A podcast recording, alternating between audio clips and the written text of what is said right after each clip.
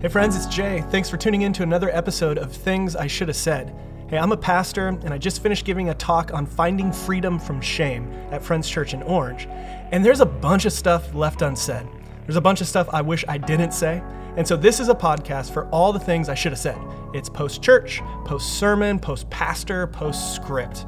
Before we get into all the things I should have said, can I tell you what happened this week? I had a few things that worked for me, and a few things that worked me. For instance, Thanksgiving was this past week, and we were hosting at my house. And my wife, who is a fantastic cook, loves to cook, was excited to cook for all of our friends and family that were coming over.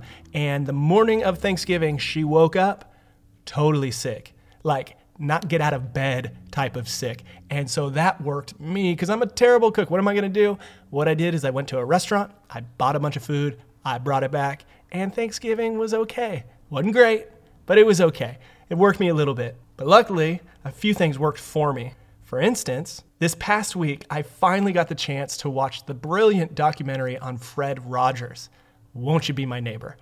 And it's been out for a while, but come on, I've got a toddler at home. I don't get to watch movies. But uh, because my wife was sick, we literally got a babysitter and we uh, stayed in and we decided to watch a movie. And I don't I don't know about you but out of all the movies we could choose we chose to watch the documentary on Fred Rogers. Talk about a hot date night. It was incredible though. Have you seen it? You should see it because that man is unique. There's literally no other guy in the world like him. And just like the rest of America I grew up watching him. And as I became an adult I questioned what's wrong with this guy because there's nobody's actually that nice. He's eccentric. He goes about things differently. And so I was just skeptical about who he was. And I don't know. We live in a culture where a lot of our heroes have been shown to be fakes and have really let us down. And so I just noticed myself as I was watching this documentary, waiting to find out what's wrong with him, what's hiding in this guy's closet. And then I love that they went there in the documentary. They started talking about some of those things.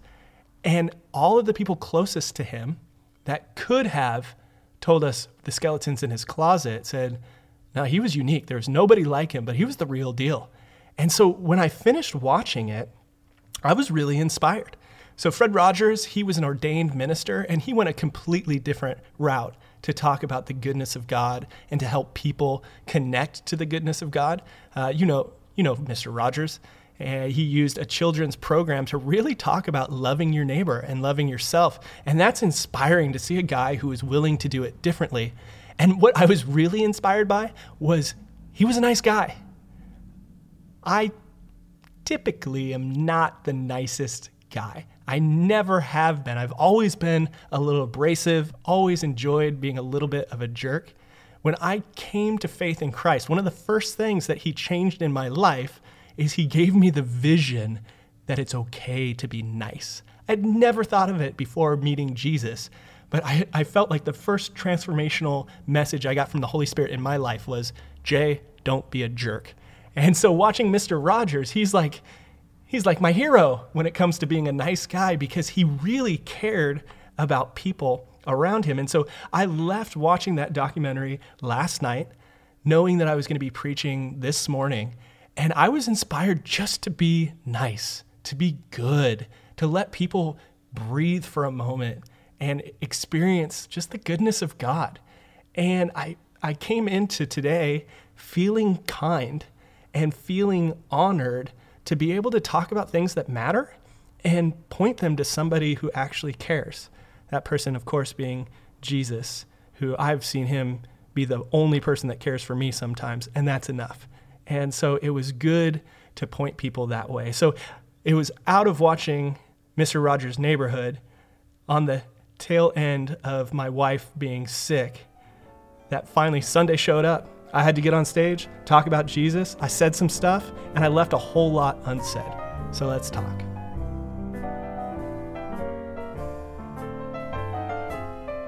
All week I've been thinking about why Judah was included in the genealogy of Jesus, right? That's what everybody thinks about all week. No, only pastors think about stupid questions like that. But no, I, I knew that there was gold in that question why Judah was included in the genealogy of Jesus. So I know that Judah has a checkered past. He's not a good dude, he's a gnarly guy. And so I was just thinking, man, out of the 12 brothers of Jacob, why in the genealogy of Jesus did God choose to use Judah for Jesus to come from? And the point that I tried to make was that Jesus didn't just come for sinners, he came from sinners. Yes, Jesus' genealogy is riddled with sinners, but it, it's a little far to say that he came from sinners because we all know he came from the right hand of God. He is God. He is holy. He is righteous. He is set apart. He truly is holier than thou. But what I was trying to say is when he entered in to our world and he had to come from some family, he could have chosen any family to come from. So, why did he come from a family with so many just wretched, wrecked people? And that's when I realized he came from sinners because he came for sinners. And it would have been one thing just to come for sinners and to come at it from a very holier than thou point of view and reference. But instead, he chose to just get in it and to come from a family line that is riddled with sinners. And for me, as I thought about that point, I found a lot of solace in that because my family, as you know, if you've been listening to this podcast for a while, uh, there's a lot of bad apples in there. And sometimes that plagues me a little bit. Sometimes I feel a little counterfeit, a little bit like I'm not supposed to be here. Um, I look at some of my other friends that come from a, a, place where their dad was a pastor and their his dad was a pastor, and it makes sense that they would be a pastor. And it's like I feel like they have a, a leg up on me. Uh, and sometimes I just feel like, man, with where I've come from and what I've been through, I don't know, doesn't that disqualify me? I, I really feel that way. I was literally, I was just thinking the other night about why I don't pray as often as I should. And as I was thinking about it, I realized sometimes I don't, I don't feel like I, I deserve it. Not necessarily because of anything I've done, but there's just something in me where I just feel like I don't deserve God to answer my prayers.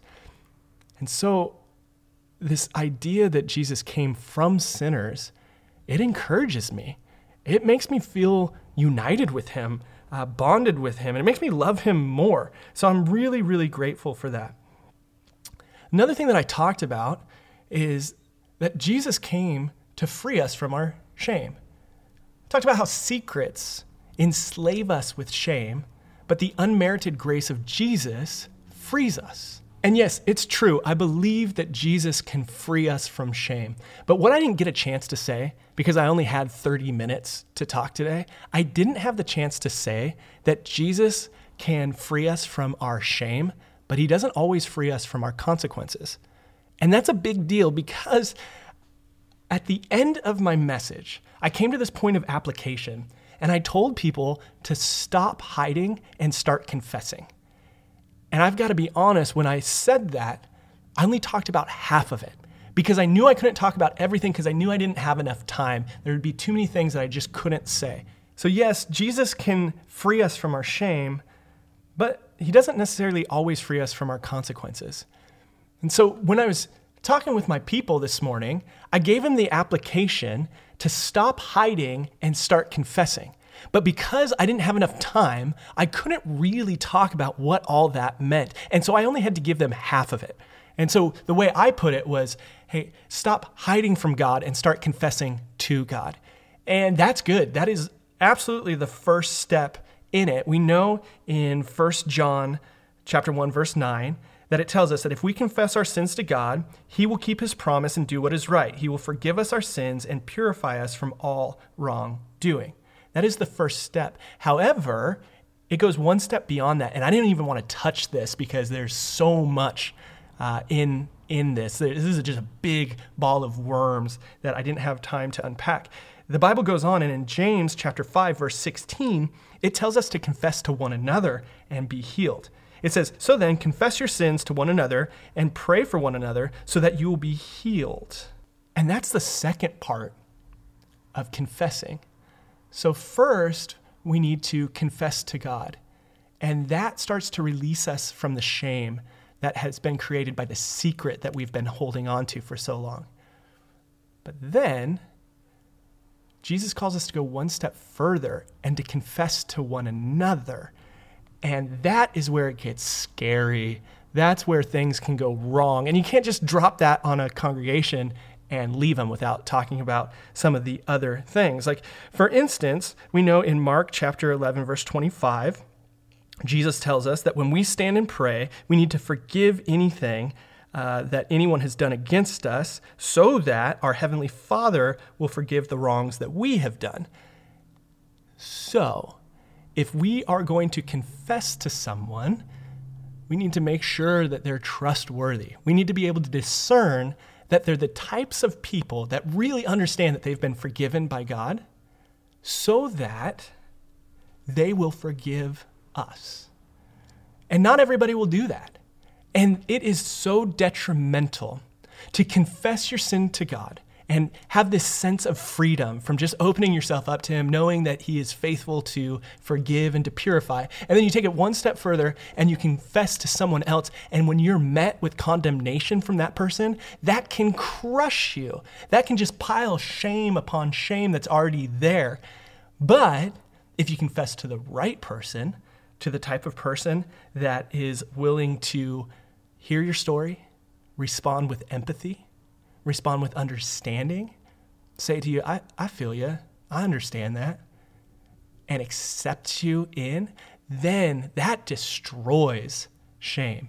And that's what God wants from us. And that's why He is so straightforward with us when He says, Listen, if you don't forgive your brother who sins against you, I'm not going to forgive you because that's that's how it works. If he's going to bring healing to his people, we need to not only receive freedom and forgiveness from God, but we need to be a part of that restoration process where we're willing to forgive other people because that's how our forgiveness is made complete. That's how we get to a place where our shame is completely destroyed. When we're in a place where we've come before God, we're not running from him, we're not hiding from him anymore, and we just we just say, "This is who I am. This is who I am, God. Take it or leave it. What are you going to do with me?" And then we realize in our soul that our God forgives us, He purifies us, and He's got a purpose and future for us, we start to be released from that shame that that secret has been holding us captive with for too long. But if we don't take it another step, it's incomplete. And we might even find ourselves going back to that compulsory place where we're just doing the same behavior over and over. It's not until we get to a place where we find somebody that we can trust that we know they're the real deal. They've been forgiven by Jesus. They know they've been forgiven. They forgive other people. And when we can trust them to that level, somebody there, and share our story with them, and we hear, we actually get to hear the words, I get it. You're okay. That's what we receive in our souls in prayer from God, but it's like we need to hear another person saying that to us to actually be forgiven and set free to its fullest. And so, I only got to say half of that. Uh, and that's why I didn't want to get in my car and drive home and just think, man, I needed to say more. So listen, I get it. It's not easy, it's hard. Can I just tell you how I felt as I was preparing for this message and even more as I was delivering this message to my people? I felt this weight. At the end of my message, when I'm talking about the story of Judah, and how his life ends with blessing and honor. I lost it. I broke down on stage. And the, the reason I broke down on stage, there was two different reasons, and it happened at two different points in two different messages in two different services. But the first time I broke down, I broke down because I was looking into people's eyes as I was talking, and I could tell there was a connection. I could tell there was a connection that was happening. And it just hit me the weight of how painful shame really is. I could feel the pain in the room as I was talking about shame and as I was talking about Jesus and his ability to release us from that shame. I could feel that people wanted that so badly. And it just broke my heart. And I started weeping right there on stage. I hate to cry in front of people. That's the last thing I want to do. I didn't plan on that. I didn't know this was going to be an emotional moment in the message, but it just hit me right there on stage. Shame is painful, and being held captive by a secret, it can destroy people. And I just had compassion unleashed, wanting for people to find freedom. And as I stepped off of stage, you know what I remembered?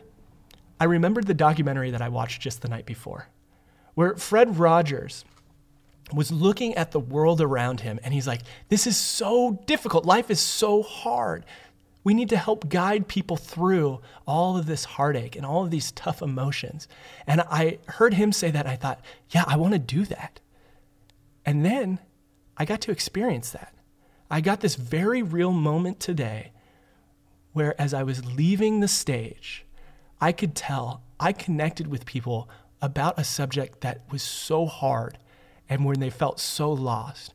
And I was able to at least point them towards a person that could take them the next step on that journey. And it felt good. It felt good to be kind. And uh, I just feel even more tied to Jesus and wanting to be a little more like Fred Rogers for what it's worth.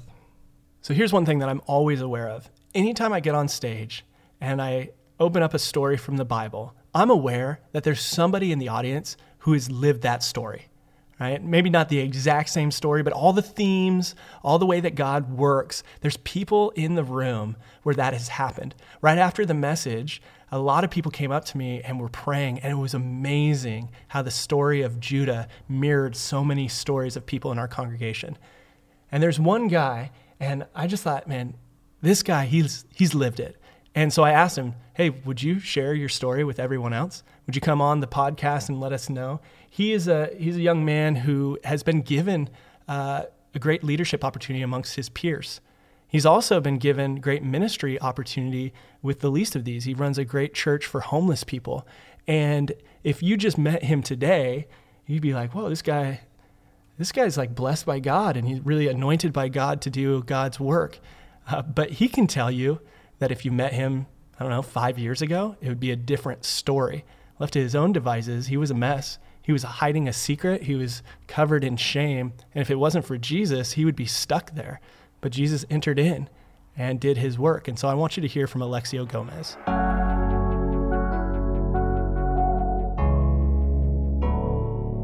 You're about to hear a real story from a real person, and real things often get messy. And so I want to give you a heads up that this story will touch on suicide. Uh, we'll have a frank discussion on it. And so if that's a trigger for you, I would just want to let you know uh, before heading into this story. But it's a good story that ends well. So, Alexio, I've known you for about a year now. I've gotten a chance to see you with people in ministry. And uh, to be honest, bro, you're pretty impressive. But I didn't know you five years ago. And as you started to tell me your story, I realized that, man, you know what it's like to have a secret, to hide, to have to deal with the heaviness of shame, but then also to find freedom in Jesus. But I know it wasn't easy along the way. And so I wanted to ask you to take us back and tell us what that was like for you. Yeah, it's uh, still not easy to talk about. Um, I wish I could say that, yeah, it's completely in my past and I don't care. But I remember, even remember first getting involved at church here, and I was so nervous.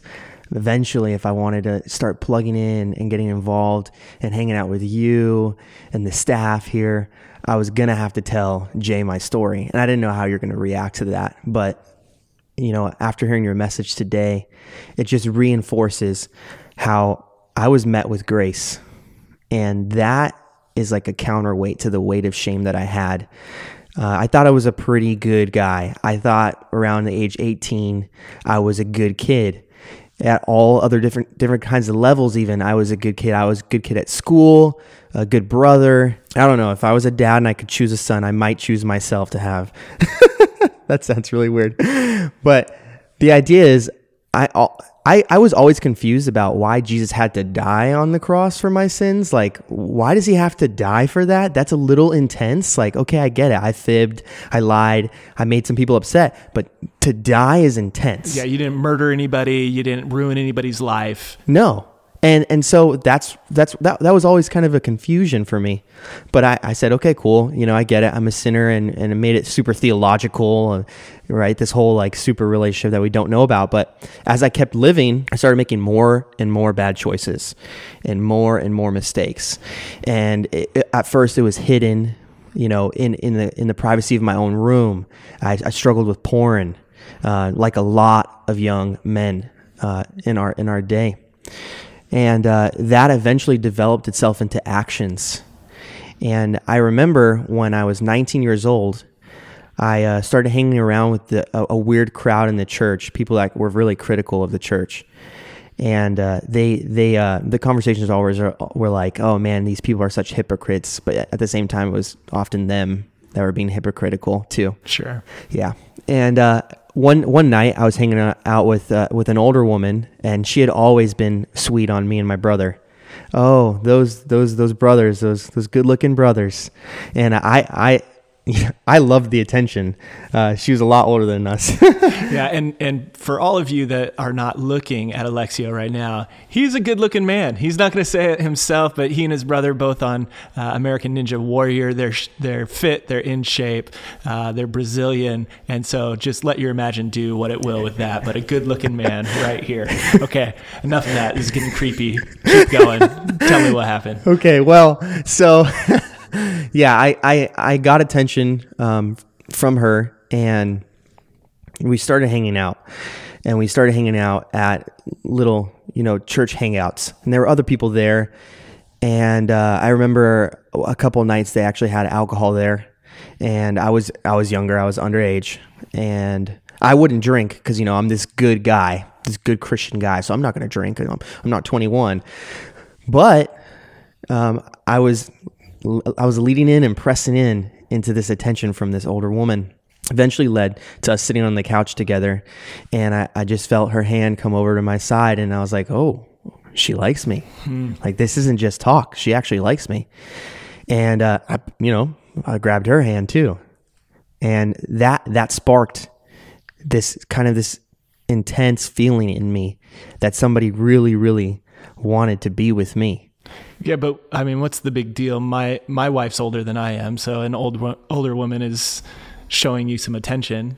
You know, I I think I don't we don't realize it, but even even in the porn industry, they they they romanticize this idea of a young man getting an older woman, and it's and it's the idea of you you getting something that you shouldn't have.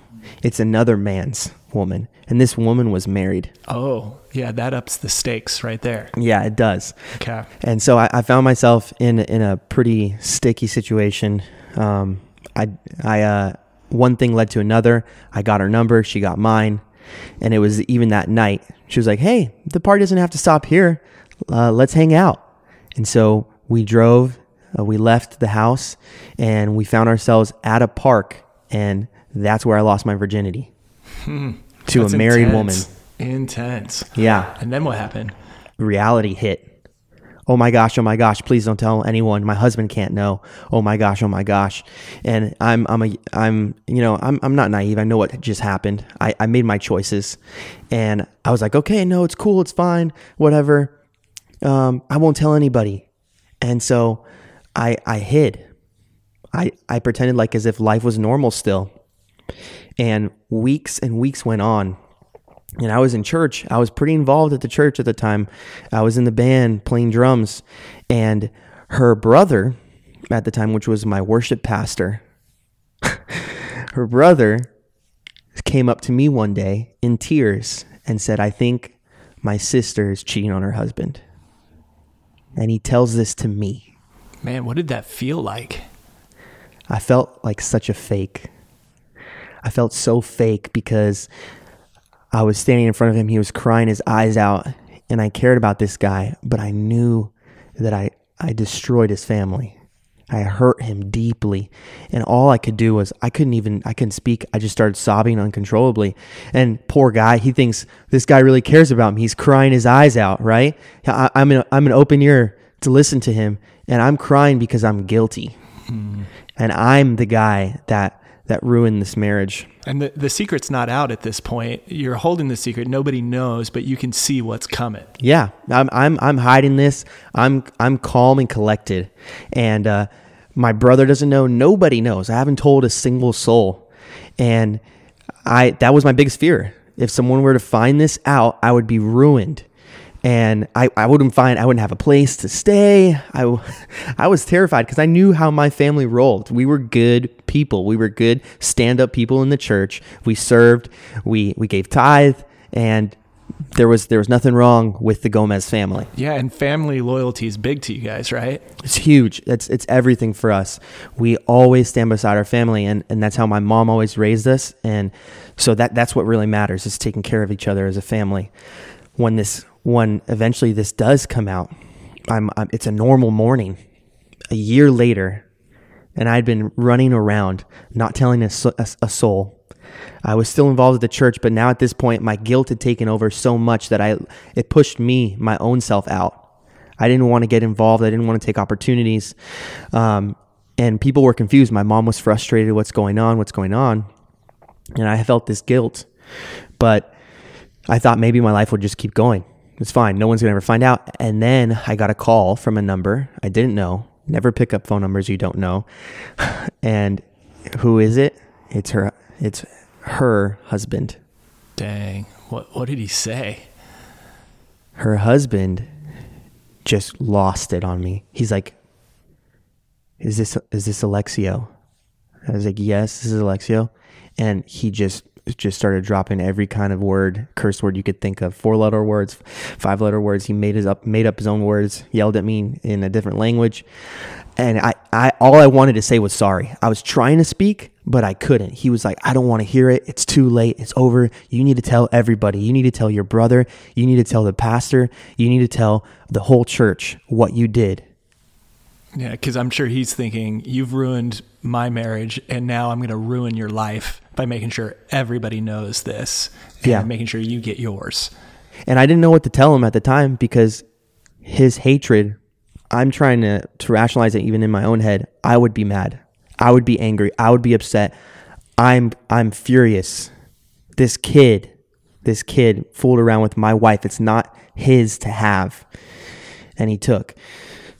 And so I did exactly what he said. I called my brother. I told him and he didn't know how to take that.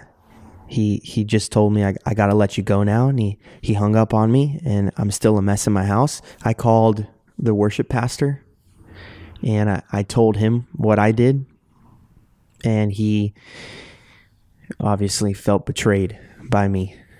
I, I was lying to his face for a long time. And he hung up the phone with me.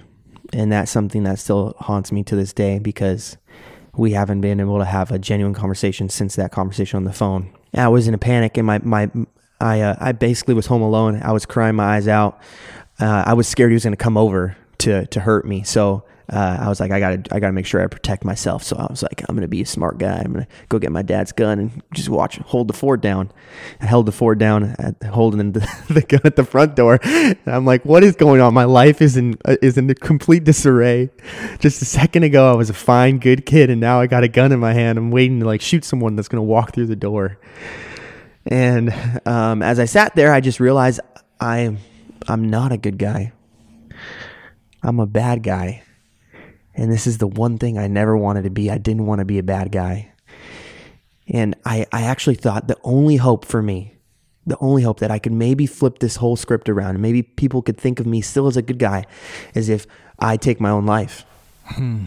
Because if I do, then people will feel sorry for me and they'll think maybe we should have listened to him or maybe he was under pressure or stress because we had added upon the situation and so suicide was a, was an idea that that genuinely made it, it felt like it was going to save my story. But as I sat there, I got a call from my dad. and, and me and my dad we're, we're we're friends, but we're not like super tight. It's kind of like a strange relationship. And he just calls me out of the blue, and he's like, "Hello," and I'm like, "Hey," and he can tell like I'm crying on the other end of the phone. He's like, "What's wrong? What's wrong? What's wrong?" And I just blurted it all out to my dad right there. Um, more than anyone else, I, I gave him details. I explained everything that happened. He was shocked, and he said, "I'm coming home right now." He sent me to New Jersey. I left the state for two weeks. When I came back, I had a conversation with the head pastor of the church and executive pastor, and they told me to leave. And what did it feel like to be face to face with pastors and to be dismissed? To be honest, it, it felt like they were right. At that moment, I I thought these guys are right about me. I'm nothing but trouble. I'm no good. I'm a I'm a hindrance to the church. I should get kicked out. And I had no excuse.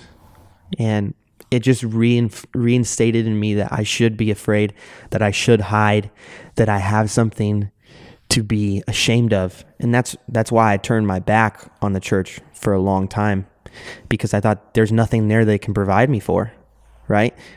Some some people have slogans, you know, all the time like no perfect people allowed, right? Yeah. But that kind of breaks down when you have a 19 year old kid in front of you in your office and he's crying his eyes out because he committed adultery. And guess what? You're not allowed. You're just a little too messy for us. Hmm. We could handle maybe middle class society, their kids aren't getting along. But when it comes to somebody committing adultery or these things, no, this is too messy. Leave. Yeah, I left, and uh, it, it, I would still be I wouldn't have any kind of relationship with the church if it wasn't for, um, honestly, God pursuing me, regardless of how sinful and shameful I felt. And uh, at school, I, I, I, left my town. I was like a couple hours away north, and I, I, I could be anybody I wanted to be again. And I thought that was the solution, you know, just run away, make your own name. Um, but I just had all these tensions still with my family back at home. My brother even said that he he didn't feel like he could trust me because he was married at the time and he didn't want to like leave me in the same like environment. That really hurt me, you know. A lot my family kind of like made some space with me. And at at, at a at college, I was hungry. uh, I I didn't have much money in my um. I'd I'd gotten all my loans so that I could pay for my schooling, and one morning, Sunday morning, I was starving and I was like, man, I know a church down the street that gives free breakfast. So I went to that church, got myself some free breakfast, some bagels, and I, actually did that for two weekends. And then on the third weekend, I was going in there, grabbing my breakfast, and the pastor had seen this kid grab breakfast three weekends in a row. He came out, he was on stage doing announcements. He came out and he's like, Hey, you gonna come in? Oh, so you were grabbing food and not even going in? No, You're not even grabbing going. and running, dining, dining and ditching. exactly, exactly. At church, you know, just grabbing the breakfast they have laid out for their first first time guests. But I was never gonna stay, so I was grabbing food and leaving. And he he comes out. He's like, "Hey, you're gonna come in?" And I'm like, "Uh, sure." I sit in, listen to his message. He invites me over. I, he he uh, actually starts this relationship with him and I'm very hesitant. I'm like, no, man, I don't want to talk. And he's just trying to interact with me. He invites me over to his house. I meet his family, and I keep telling him like, I, I you know, I, I uh, have weird feelings about the church. And through this relationship, he eventually gets my story out, and his response to my story is really what saved me. Um, I told him my whole story in his car. He was dropping me off at my dorm, and he just started crying. And he said, "I'm so sorry." And that shook me. I'm so sorry, Alexio, that that happened to you. And I had always felt like I was the one that needed to say sorry. But when he, on behalf of the church, said sorry, that's a moment I'll never forget. And that's that's the moment that I was I was I was met with grace in my shame. And I, I, I decided I didn't need to hide anymore because here's this pastor this guy that believes in Jesus, this guy that believes in the idea that when Jesus died, he rises the, from the grave and he shows that he's victorious over sin. He's victorious over shame. I always remember Jesus naked on the cross. People like forget Jesus was naked on the cross and how embarrassing and shameful that was. And Jesus takes the shame for us. And I don't have to be filled with shame anymore about my sin because he had to die. If anyone, he had to die for me. He had to die for me because my sin was worth death. I, I looked in the Bible. I was like looking through the whole Levitical law for all the stuff that what happens with with an adulterer, and man, my blood was upon my head.